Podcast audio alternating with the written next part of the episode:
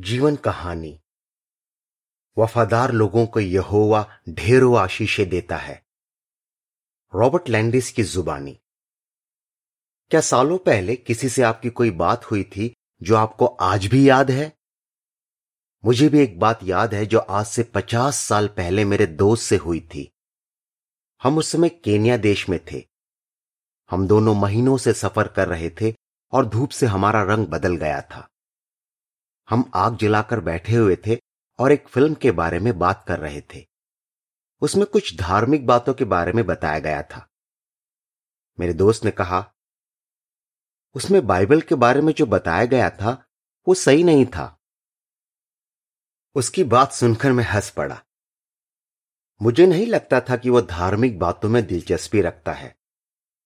मैंने उससे कहा, तू बाइबल के बारे में क्या जानता है?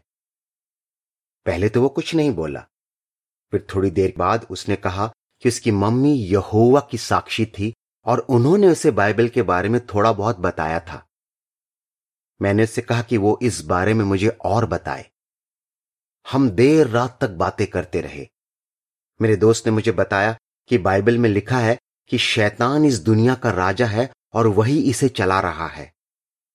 हो सकता है आप ये बात बचपन से जानते हो, पर मैं ये पहली बार सुन रहा था।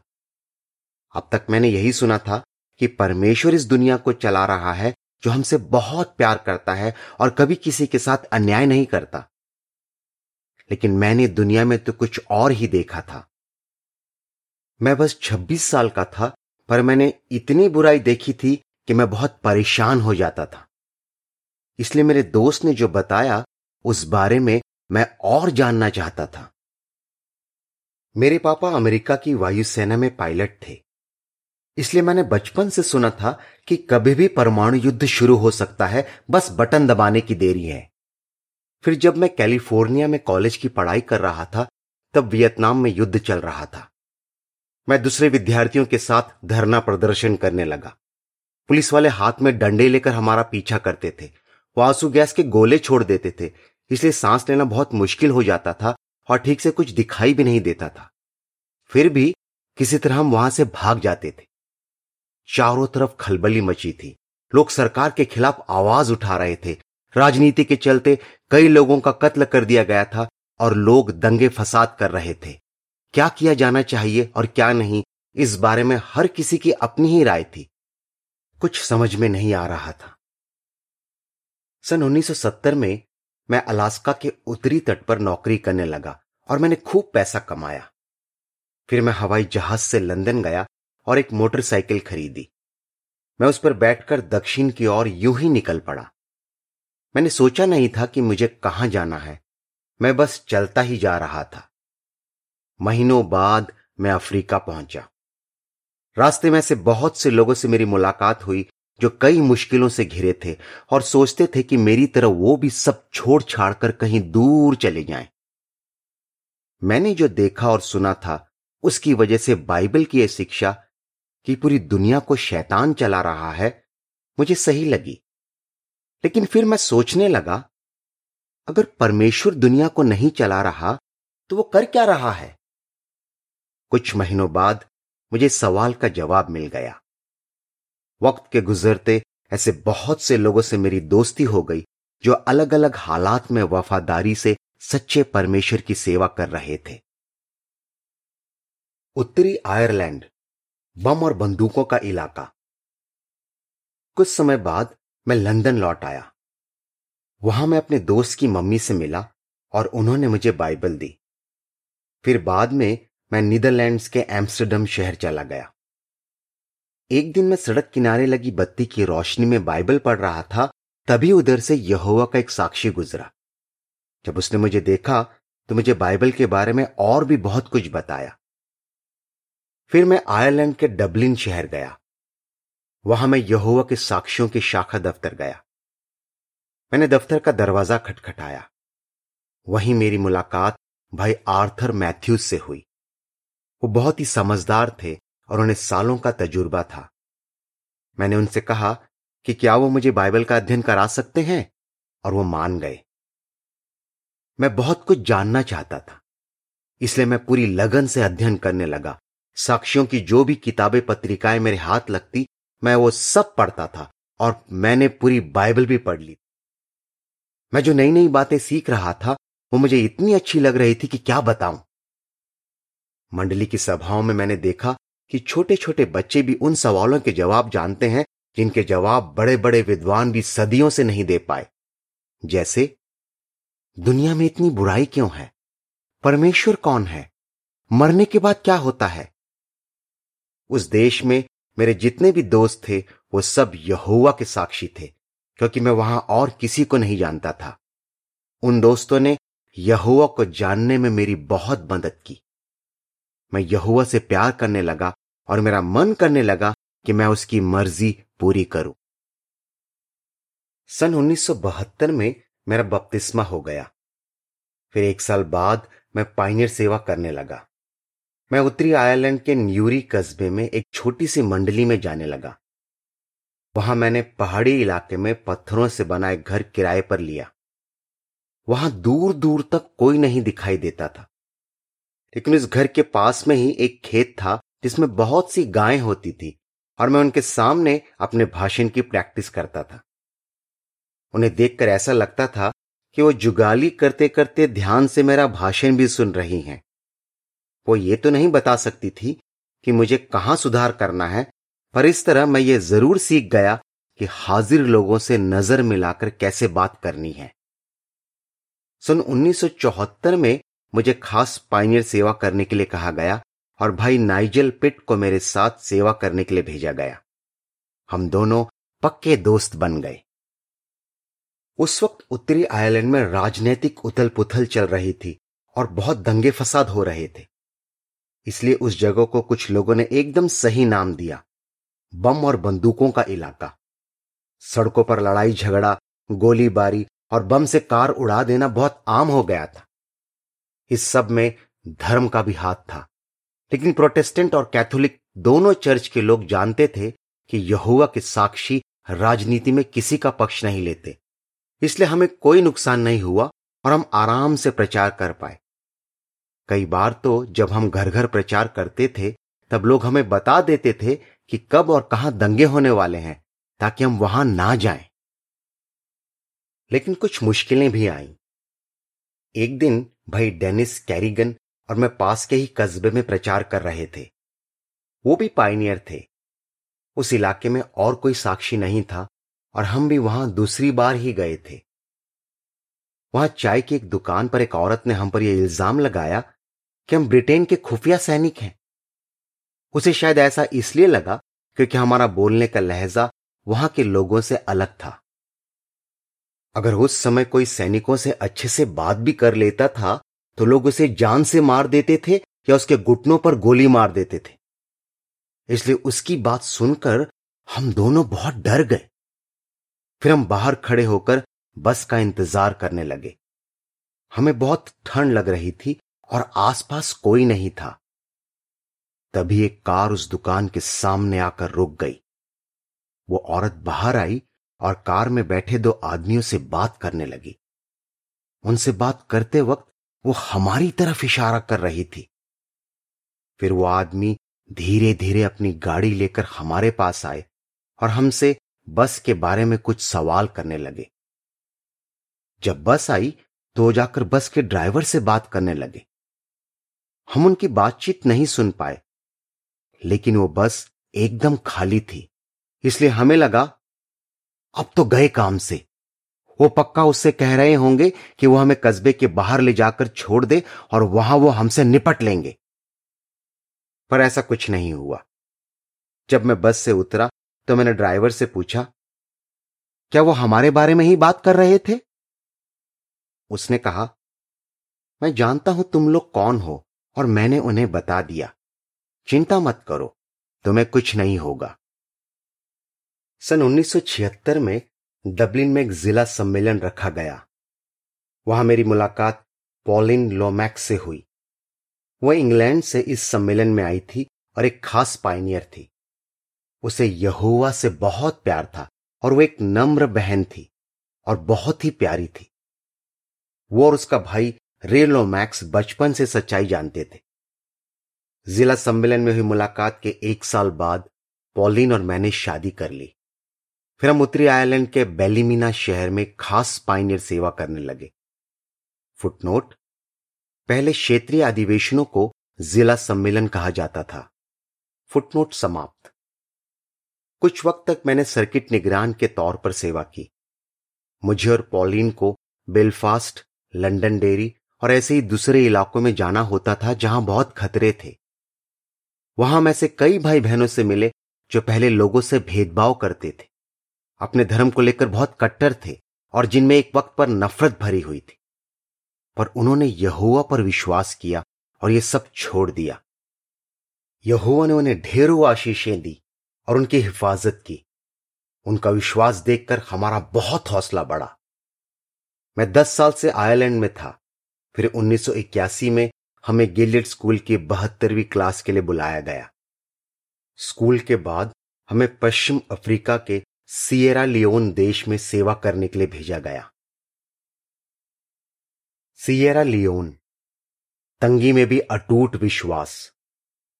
हम एक ही घर में ऐसे ग्यारह भाई बहनों के साथ रहते थे जिन्हें सिएरा लियोन में मिशनरी सेवा के लिए भेजा गया था। वो सब बहुत अच्छे थे, पर उस घर में सिर्फ एक रसोई, तीन टॉयलेट, दो बाथरूम, एक कपड़े धोने की और एक कपड़े सुखाने की मशीन और एक ही टेलीफोन था। वहां कभी भी बिजली गुल हो जाती थी और ऐसा बहुत होता था। उस घर की छत पर चूहे अड्डा जमाए रहते थे और नीचे बेसमेंट में जहरीले सांपों का आना जाना लगा रहता था। ऐसे घर में रहना आसान नहीं था, मगर प्रचार में हमें बहुत मजा आता था।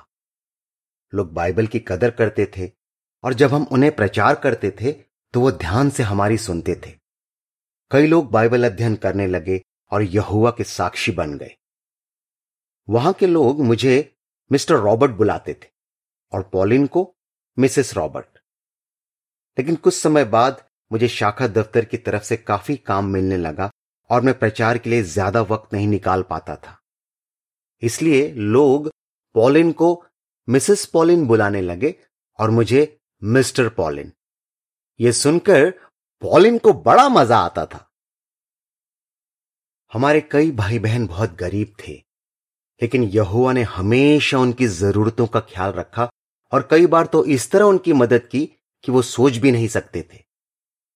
मुझे याद है कि एक बार एक बहन के पास सिर्फ इतने ही पैसे थे कि वो उस दिन अपना और अपने बच्चों का पेट भर सकती थी, लेकिन उन्होंने वो सारा पैसा एक भाई को दे दिया जिसे मलेरिया हो गया था, क्योंकि उसके पास दवाई खरीदने के लिए पैसे नहीं थे। पर उसी दिन एक औरत अपने बाल बनवाने के लिए बहन के पास आई और इसके लिए उन्हें पैसे दिए। उस बहन की तरह और भी कई भाई बहनों ने देखा कि यहोवा कैसे उन्हें संभाल रहा है। नाइजीरिया, नए तौर तरीके सीखे। हम नौ साल तक सिएरा लियोन में रहे, फिर हमें नाइजीरिया शाखा दफ्तर भेज दिया गया। यह शाखा दफ्तर बहुत बड़ा था। मुझे तो वैसा ही काम दिया गया था जैसा मैं सिएरा लियोन में किया करता था, लेकिन पॉलिन के लिए सब कुछ नया था। पहले वो हर महीने एक सौ तीस घंटे प्रचार करती थी और ऐसे कई लोगों का बाइबल अध्ययन कराती थी जो तरक्की कर रहे थे, लेकिन यहां बैथल में उसे सिलाई का काम दिया गया और उसका पूरा दिन फटे कपड़े सही करने में निकल जाता था। शुरू शुरू में उसके लिए बदलाव आसान नहीं था, लेकिन जब उसने देखा कि भाई बहन उसके काम की कितनी कदर करते हैं तो धीरे धीरे उसे बैथल में यह काम अच्छा लगने लगा और वो कोशिश करती थी कि उसे जब भी मौका मिले वो बैथल में काम करने वाले दूसरे भाई बहनों का हौसला बढ़ाए। नाइजीरिया के लोगों का रहन सहन और उनके दस्तूर बहुत अलग थे और हम अब भी उन्हें सीख रहे थे। एक बार मैं अपने ऑफिस में था और एक भाई एक बहन को मुझसे मिलवाने लाया जो नई नई बैथल में आई थी। जैसे ही मैंने उससे हाथ मिलाने के लिए अपना हाथ आगे बढ़ाया, वो झुक गई और मेरे पैरों पर गिर गई। ये देखकर मेरे होश उड़ गए। मुझे तुरंत दो आयतें याद आई, प्रेषितो दस का पच्चीस और छब्बीस और प्रकाशित वाक्य उन्नीस का दस। मैंने सोचा, ये बहन क्या कर रही है? इसे बोलूं कि ऐसा ना करे? पर फिर मैंने सोचा कि इसे बेथेल बुलाया गया है तो इसे तो पता ही होगा कि इस बारे में बाइबल में क्या लिखा है। जब तक हमारी बातचीत चली मुझे बहुत अजीब लग रहा था, और उसके जाने के बाद मैंने इस बारे में खोजबीन की। तब मुझे पता चला कि ये वहां का एक रिवाज है जो देश के कई इलाकों में अब भी माना जाता है, और सिर्फ औरतें ही नहीं, आदमी भी ये रिवाज मानते हैं। वो ऐसा उपासना करने के इरादे से नहीं बल्कि लोगों का आदर करने के लिए करते हैं। बाइबल में भी बताया गया है कि कुछ वफादार लोगों ने ऐसा ही किया था। मैंने सोचा अच्छा हुआ मैंने बिना सोचे समझे उस बहन से कुछ ऐसा नहीं कहा जिससे उसे बुरा लग जाता। हम नाइजीरिया में ऐसे कई लोगों से मिले जिन्होंने सालों तक वफादारी से यहोवा की सेवा की। ऐसे ही एक भाई थे आइज़ेया आडाग बोना। जब वो नौजवान ही थे तभी उन्होंने सच्चाई सीखी थी, लेकिन बाद में उन्हें कोढ़ हो गया, इसलिए उन्हें ऐसी जगह भेज दिया गया जहां सिर्फ कोढ़ी लोग रहते थे। वहां वही अकेले साक्षी थे। उनका काफी विरोध किया गया, फिर भी वो प्रचार करते रहे। उन्होंने तीस से भी ज्यादा कोढ़ी लोगों को साक्षी बनने में मदद की। बाद में वहां एक मंडली भी बन गई। केन्या भाइयों ने मेरे साथ बहुत सब्र रखा। सन उन्नीस सौ छियानवे में हमें केन्या शाखा दफ्तर भेजा गया। मैंने शुरू में आपको जो किस्सा सुनाया था उसके बाद मैं पहली बार केन्या आया था। हम बेथेल में रहते थे। वहां लोगों के अलावा बंदर भी बेथेल घूमने आते थे। वो अगर किसी बहन के हाथ में फल देखते तो उसे लूट लेते थे। एक दिन एक बहन अपने कमरे से बाहर गई और उसके कमरे की खिड़की खुली रह गई। जब वो वापस आई तो उसने देखा कि बंदरों की पूरी पलटन उसके कमरे में बैठी मजे से खाना खा रही है। वो बहन डर के मारे जोर से चिल्लाई और बाहर भाग गई। बंदर भी जोर से चीखे और खिड़की से बाहर कूद गए। मैं और पॉलिन स्वाहिली भाषा वाली मंडली में जाने लगे। कुछ ही समय बाद मुझे मंडली पुस्तक अध्ययन, जिसे आज मंडली का बाइबल अध्ययन कहा जाता है, चलाने के लिए कहा गया।